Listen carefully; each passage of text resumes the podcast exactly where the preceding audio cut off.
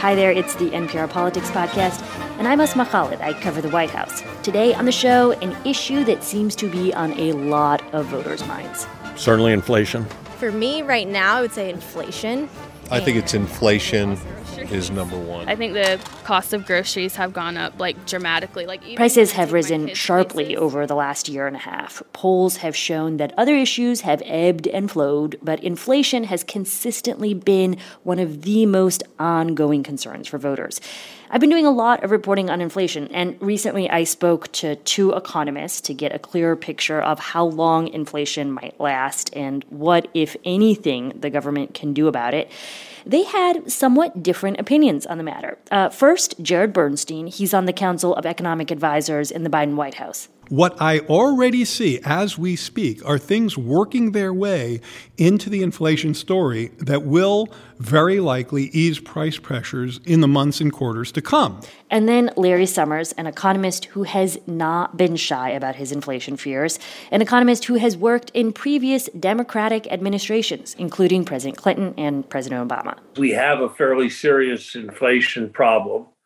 Curing that fairly serious inflation problem is likely to have substantial costs in terms of an economic downturn. And joining us now to make sense of this all is NPR economic correspondent and friend of the Politics Podcast, Scott Horsley. Hey there, Scott. Good to be with you, Asma. So, Scott, let us start with the basics. What is going on with inflation right now? We are about three weeks out uh, from when voting will officially end. And what are you seeing? Well, inflation is still really high. By some measures, it's not as high as it was. For example, uh, prices in September were 8.2% higher than they were a year ago. That's down a little bit from the 9% annual inflation rate we had back in June. On the other hand, by some other measures, price hikes are getting uh, worse. Uh, prices were rose more between August and September than they did between July and August. And inflation is no longer limited to a handful of categories that you could really directly tie to the pandemic or the war in Ukraine. We're now seeing price increases sort of throughout the economy, which suggests it may be more stubborn and, and a more lasting problem. So, Scott, as you heard, I interviewed Jared Bernstein. He's one of Biden's top economic advisors. And then, in fact, on that same day, a couple hours later, I spoke with the former director of the National Economic Council, Larry Summers. And it did feel like a bit of whiplash. Both men agreed that inflation is a real problem. But I would say they, they emphasized different aspects of the issue. Let's start with the doom and gloom. At the top of this show, we heard Larry Summers say that the United States has a fairly serious inflation problem. I asked him what it might take to get that under control, and he had a fairly bleak prognosis. That when you do what's necessary to contain inflation, which has a lot to do with reducing the demand for products, has a lot to do with reducing the demand uh, for labor. That the consequence of doing that is that you're likely to see a significant increase in unemployment, and that that significant increase in uh, unemployment will come with uh, substantial costs in terms of lost lost GDP and in terms of reduced incomes. So I think there's a growing consensus that uh, the US economy is likely to suffer a recession sometime in the next uh, 18 months or so. And, and to be clear, Mr. Summers, is that your uh, your assessment as well? I think I think it is likely that we will have. Uh, I've been saying for quite some time that I think it's likely that we will mm-hmm. have a recession next uh, year or two. And the average recession sees a 3% increase in unemployment. The most benign recession we've had has seen an increase of one and a half percentage points okay. in employment. So I think we're likely to see a significant increase that would bring unemployment to 6% to the nearest round number. And Scott, Larry Summers made this argument multiple times that essentially, if you want to bring down inflation, we are going to see rising unemployment and an economic downturn. And that is the crux of the question I actually really wanted to ask you. I mean, is it true? Can you not turn around the inflation story without experiencing a recession? Well, I'll just say Larry Summers has been sounding the alarm about inflation since the early months of the Biden administration, uh, at a time when White House economists were taking a much more benign uh, look at that at that scenario over time, I think the economic consensus has moved in the direction of Larry Summers' warnings. Uh, the the economists at the Federal Reserve have adjusted their expectations upwards in terms of what's happening with inflation, what's likely to happen with unemployment. I don't think they're as gloomy as Larry Summers is, but they've moved in his direction over time. Uh, Fed Chairman Jerome Powell has said that we have to get inflation down. I wish there was a way to do that painlessly but there's not. So there's going to be some pain involved as the Fed hits the brakes on the economy. We are likely to see slower economic growth or negative economic growth. We're likely to see higher unemployment. Uh, but you know we're starting from very very low unemployment right now. It's three and a half percent. The question is, how much of a slowdown are we going to have to have? How much of an increase in unemployment are we going to have? And I, I don't think there's widespread agreement about that. So the fact that Larry Summers is saying that there's consensus that we're heading for a recession, um, is that fair? I think there's growing consensus that we're likely to have uh, a recession. It could be a mild recession. That's the optimistic scenario. Um, you, you, know, the, the, Fed has gone from talking about a soft landing, which is to say bringing down inflation with no recession, to a soft-ish landing. Uh, and now they've talked about, you know, they'd see it as a success if they managed to keep unemployment, say, under 5%. Uh, and, you know, by most historical measures, an unemployment rate under 5% is pretty good. Uh, but there's, there's likely to be some pain associated with bringing inflation down, and it remains to be seen how, how severe that pain is going to be. Scott, I want to ask you something else about the unemployment picture because you have Larry Summers here saying that unemployment is going to increase. But on the other hand, we have heard so many stories. Uh, in fact, I've even done interviews with small business owners who tell me that they are unable to find workers right now. And how do you square that? It seems some industries are seeing a surplus of jobs. Absolutely, the economy as a whole is seeing uh, not enough workers and and and uh, you know more job openings than there are unemployed workers to fill those jobs. That's one reason we've seen wages going up at a fairly rapid clip, and in some ways that's a potential driver of inflation, even though wages aren't going up as fast as as prices are right now for most people. And you know the optimistic scenario is that you can take some of the tightness out of the job market without laying a bunch of people off because right now there's all these vacancies that have gone unfilled. So in the in the in the best case scenario, you would uh, you would see the tightness uh, drained out of the labor market simply by having some of those unfilled vacancies taken down. Take down some of the help wanted signs, but don't actually pass out any pink slips.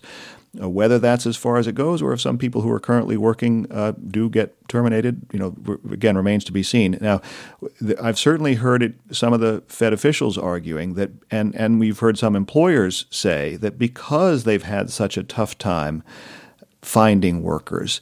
They will be slow to lay people off. They will be slow to lay off the workers they already have because if, if in fact it's a mild and short lived recession, they don't want to be back in the position of beating the bushes for staffers a year from now. You know, they, they went through that in the in the summer of 2021 uh, when they couldn't find enough workers. And they, they so employers may very well be slower to lay workers off even if they see a slowdown in demand and orders than they would have been in the past when it was always assumed that you can just flip a switch and get all the workers you need. All right, Scott, we are going to take a quick break, and when we get back, we'll hear more from Jared Bernstein at the White House. And we're back. And at the top of the podcast, you all heard from Jared Bernstein at the White House. Um, you know, I will say that he had a different emphasis on the economy, he had a different tone, a different outlook on things. Um, you know, Scott, when I asked him about the current inflation picture, he told me that price pressures could be easing in the months to come. And he emphasized the steps that the government has taken to bring prices down. Um, you know, things like addressing supply chain kinks, uh, releasing oil from the strategic petroleum reserves. I think one of the most important questions right now is are the relevant policymakers uh, doing everything they can to help ease these inflationary pressures? Um, And I think when it comes to the Federal Reserve and the federal government, the answer is a solid yes. Uh, the Federal Reserve, that story's been well told. We're not going to get into their knitting. But the president uh, and, and our team have full faith in, in what they're doing, and he's uh, endorsed their rate hiking uh, cycle. From our side, I've told you about our actions in easing and unsnarling supply chains. I've talked about what we've done to try to help on energy costs. And I think in both of those cases, we have tangible evidence that progress has been made. On the legislative front, the Inflation Reduction Act lowers the cost of medical care, prescription drugs, insulin, lowers the cost of clean energy. So I, I, I, think that one of the key questions right now is we're dealing with these elevated prices where we're seeing under the hood some things begin to move in the right direction, not fast enough for consumers. I get that. It's got to happen faster. But the question is are we pushing? Are we rowing hard in the right direction? And I think the answer there is an unequivocal yes. So, Scott, what's your assessment? Well, it's certainly true that the administration has has made a big effort to untangle some of the supply chain snarls uh, that, that have uh, contributed to inflation. They've been more successful in some of those things than others. For example, they pushed to get longer working hours at ports in Los Angeles. That it, it, there's not much evidence that that's had much meaningful effect on the supply chain uh, backlogs. There, the, the port situation has improved, but not because of those efforts to extend the hours. I th- think you certainly want to give the administration credit for brokering a temporary deal to avert a rail strike, which would certainly not help with inflation. Of course, that deal's now in question because uh, some of the unions have, have rejected it. So we've sort of pushed that off for the time being, but that may come back to bite us again. The, the, Inflation Reduction Act, we've talked before on the podcast, that's really a misnomer. There's lots of uh, interesting policies in there, but it's not really designed to address short term inflation, and it doesn't address short term inflation. And there are certainly other steps the administration could take, uh, lifting tariffs, for example, Trump era tariffs, which they've not done. Uh, they could loosen restrictions on shipping to make it easier to move uh, heating oil from the Gulf Coast to New England, for example. They haven't done those things. So, has the administration done everything they could? Um, no. Have they done some things to help? Yes. Uh, does the primary responsibility lie with the administration? No. It's it's really the Federal Reserve's job to deal with inflation. Mm-hmm. And that is something that I would say I heard from both men that we spoke with. But I will say, Scott, you know, the biggest difference in approach to me seemed like when I heard Jared Bernstein speak about a possible recession.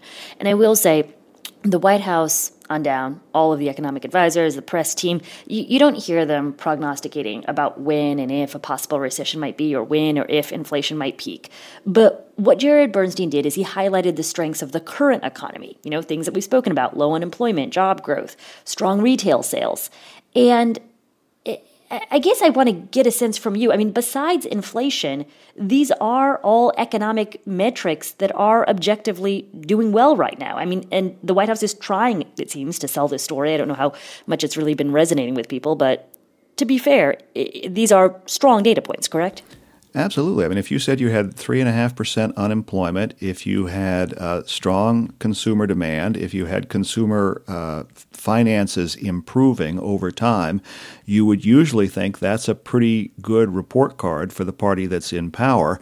Uh, but Democrats, both at the White House and in Congress, are certainly being punished for the for the high inflation, and they don't seem to be getting a lot of credit for the very strong job market, the the good balance sheets. Nobody seems to remember the fourteen hundred dollar payments that went out. If if they do, they just blame them for inflation and, and not for helping to pad out their checking accounts. So that's that's tough. Now, one of the things Jared Bernstein said is, you know, what's what's the Republicans' answer? Because it's it's certainly true that Republicans haven't offered a whole lot in terms of actually addressing uh, inflation, other than probably easing uh, fossil fuel production, which which is always a GOP priority. I mean, one of the things he mentioned is that Republicans say they want to rescind the Inflation Reduction Act, which is when he pointed out that he feels like it would help curb costs in the long run. Yeah, I mean, I think I think the Inflation Reduction Act again. It's an it's an interesting policy debate, but it's the, the title is is misplaced because it's not really about inflation reduction. It's about promoting clean energy and maybe addressing long term health care costs. But the mistake there is you've you've built in an expectation now that it does something about inflation, and so voters will say, well, it doesn't seem to do that. And this was passed right a couple months before the midterm elections, right, Scott? And I mean, this to me really gets at the politics question because. Um, you know, this Inflation Reduction Act is not going to be able to really curb in, inflation in the immediate sense. No, it was, and it was, and that's why I think it was a mistake to, to brand it that way because it, it creates an expectation that it can't possibly deliver on. I think what you have to say for the Democrats in the White House is if there's going to be a recession, it would be good to get it out of the way early in 2023 and be on the road to recovery and expansion well before the 2024 election. All right, we are going to leave it there for today. Scott, it is always a pleasure to have you on the show. So thanks so much for coming back on. My pleasure. I'm Asma Khalid. I cover the White House. And thank you all, as always, for listening to the NPR Politics Podcast.